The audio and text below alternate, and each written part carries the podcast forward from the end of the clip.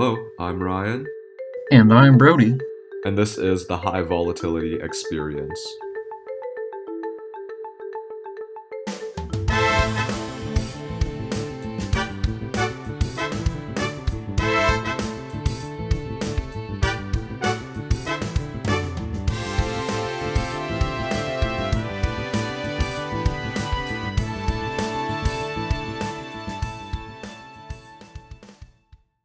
Hey Ryan, we're back. Now, I have a question for you. What usually comes to mind when you think of Chinese companies? Memes, pumped, volatile, debt, bankruptcy. It's a series of stereotypes that, while it may not be representative of the whole demographic of companies in China, we're afraid that there's one failing giant company at the moment. So, we're talking about the Evergrande Group, China's second largest property developer in terms of sales and one of the largest companies in the world, period. It was ranked 122nd on the Fortune Global 500, founded in 1996 and based in Shenzhen. The real estate developer and seller has since sold millions of apartment homes to the middle class. If you look at their company website, they claim to have reached 2.3 trillion RMB in assets, or roughly close to 356 billion USD. They have over roughly 200,000 employees and owns over 1,300 projects in more than 280 cities. I didn't even know that many cities existed in China, but there you go.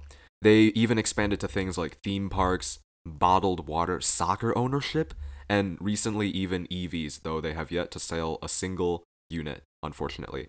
However, currently Evergrande is about $300 billion in debt. You heard that right, which is about 2% of China's entire GDP. This also makes them the most indebted property developer in the world. They also recently skimped on about $83 million worth of bond payments to foreign investors. So the question becomes, how did this giant become so swamped in debt? So, to understand the root of the problems, one must go back to when Xu Jiayin founded Evergrande in 1996. This was a period of massive urbanization efforts with China, trying to move hundreds of millions of people from rural countryside to cities. And Evergrande was able to accumulate its wealth through the increasing demand for apartment homes, along with rising property prices. Equipped with this booming market was a ton of speculative buying. Basically, Evergrande was able to sell its property long before its actual completion because people were eager for new homes. And investors also wanted a safe place to invest their money. Evergrande then used the money they received from those unfinished properties to start new projects and repeat. It's a great cycle. In a nutshell, that's the model the company operated by, and was also how they built their empire, a mountain of debt. And that debt would slowly start catching up with them from all their projects. First, Ryan, I want to ask, how did Evergrande get away with this much debt for so long? It's a lot of money, and it seemed to go unnoticed, but now the headlines are everywhere. I don't understand. Explain it to me. Well, first, aside from buyers paying for unfinished property, essentially allowing Evergrande to increase their amount of leverage, Evergrande was also able to attract both domestic and foreign investors, as well as cheap loans from Chinese banks. And with success also came strong connections with the Chinese government, since this company was such a giant piece and integral part of the Chinese economy, no less in one of China's largest markets, that is the real estate industry. However, as China's economy began to slow down in the past several years, business for Evergrande slowed as well. Now, in order to increase business again, they started undercutting the value of property in order to raise more capital, and currently that's actually not really helping them at all, unfortunately. And keep in mind that Evergrande was selling property at overly inflated prices because of the initial hype, and the cycle of selling unfinished property and taking loans might have continued to work if not for China's quote-unquote common prosperity campaign led by President Xi Jinping. Brody, can you explain the impacts of this campaign? Well, Ryan, the important impact to note from this campaign is that it has essentially forced down more regulations concerning the financial health of companies.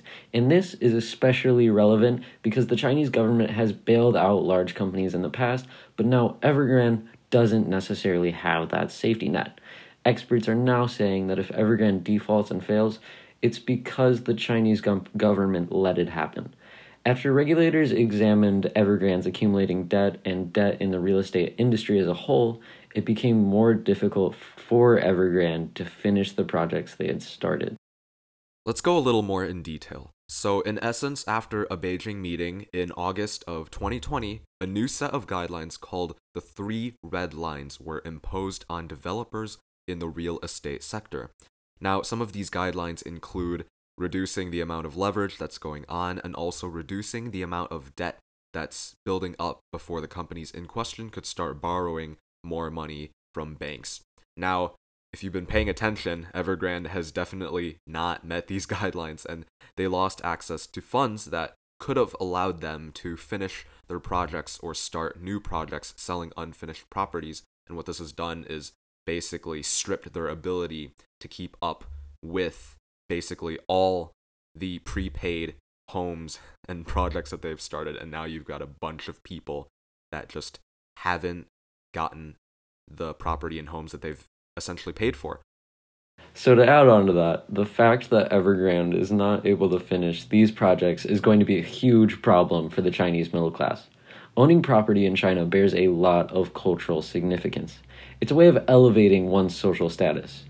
If you're a man looking to get married, you basically need a home. About 90% of Chinese households own homes. In comparison, only about 65% of US households own homes, according to Q1 data from the Census Bureau. Currently, Evergrande owes roughly 1.6 million unfinished apartments to people who have already made their down payments. So, I mean, they only have to build 1.6 million homes. Seems doable, right? Let's talk about the bigger implications about the potential collapse of this real estate giant. The first people who will experience the impact of a possible default would obviously be the Chinese middle class, who already invested or made down payments on the property. A default would leave these people in financial ruin because nearly 70% of Chinese household wealth is put into real estate. And something you have to consider is that in China, your investment options are actually quite severely limited. Actually, with the recent cryptocurrency ban as well, you really have the stock market and property. And like we said earlier, owning property in China bears a lot of cultural significance. So again, all of these Chinese families have a lot of their money put into real estate property. And the point here is, what will the Chinese government do? If the people are left to financially fare for themselves, their household wealth will most definitely be affected, as well as affecting future confidence in the real estate market. And as property values fall, the possibility of less Chinese middle-class spending could also send ripples into global consumer markets with their massive buying power.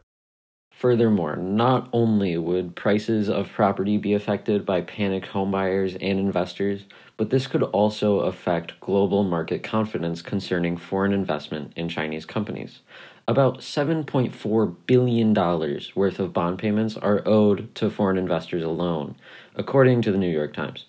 And that money could all just disappear, especially after authorities in Beijing have indicated that they will not bail out both domestic and foreign bondholders. What's crazy is what Evergrande is doing to try to pay off its debt.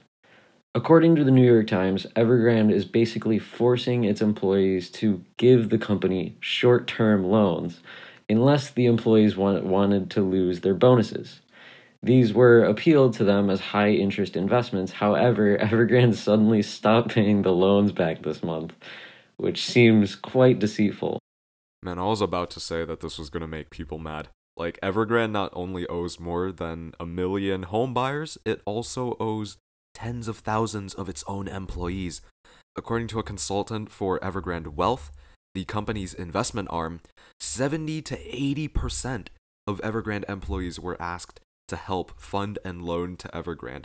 What's even crazier is that some of these workers lended to the company with the help of friends and family, and even by borrowing from the bank themselves. It's ridiculous. And keep in mind that the whole reason Evergrande is starting to struggle now is because China banks can't lend to them. And you know what Evergrande does? They use their own employees as a medium to get loans from the bank. It's absolutely ridiculous. Wow, Ryan, that sounds like if you wanted a higher education, and so you went to a school in Massachusetts or Rhode Island, and you wanted the education, but they asked for $70,000 per year, and you had to fund it yourself. Well, oh wait, that's happening now? Oh, okay. On a brighter note, according to Reuters, at least 8 provinces in China have set up special custodian accounts in order to ensure that funds that the people paid are going towards the property projects and not the creditors themselves. However, Chinese authorities have still told local governments to prepare for the worst, even if Evergrande collapses, and to prepare and minimize public unrest. It sounds like a bomb that they're waiting to go off. So what's happening now, Ryan? Well, speaking of bombs, let's talk about the US, and this is where the story has the potential to take a deeper and darker term. Claire Jim at Reuters writes that Evergrande has liabilities in 128 banks, as well as 121 non-banking firms. That's a lot. Now, naturally, if Evergrande were to default on any of its liabilities, it would have impacts all over the planet, specifically on JPMorgan and Chase, who are the most exposed to the Chinese firm. Any default experienced by Evergrande would trigger a default in another bank, weakening the entire financial system. Moreover, Evergrande has a foothold in the Chinese dollar bond market, where any defaults will cause sell-offs in the market as well. And we always know the market's driven by fear. Moreover, China is also the world's largest consumer of metals and materials, which go a lot into the production of housing and apartments and everything else that Evergrande makes. These consumption of materials, with any downturn that is experienced in the financial or commodity market, would result in any number of consequences in China and the world. Obviously, if the Chinese economy were to be hit hard or even enter recession, companies with large exposure would be hit the hardest. Firms like Nike, Caterpillar, and others would be affected and could have impacts in the U.S., as they also have strong impacts in this nation as well. So it's really interesting to see how this story is developing. We can only hope that things come out the best, but for now, it seems times are pretty dark for the Chinese real estate market and all of the Chinese financial system, but I'm hopeful for the best because it seems like there's a lot of negative leverage there. So what are your thoughts, Ryan? Well, I have read that if Evergrande sold all of its other assets aside from its core assets, you know, earlier how we talked about how Evergrande owned a water brand, a water name brand, their soccer team, as well as the EV that, again, has yet sold a single unit, unfortunately. If they sold all of those assets, it could help them pay off their debt. Whether it would pay all of their debt or most of their debt or a little amount is up in the air. It's still a question of that. But considering their current circumstance, I feel like that is not exactly the worst option. And with those concluding thoughts, this has been the High Volatility Experience on the ever not so grand crisis. We will be back soon with a new episode. We have thoughts for new episodes coming soon. Check out the Instagram at the High Volatility Experience. We're on Spotify, Apple Music, YouTube, everything. You're probably already listening on them. You should listen to all of them all at the same time on every platform. We'll see you next time.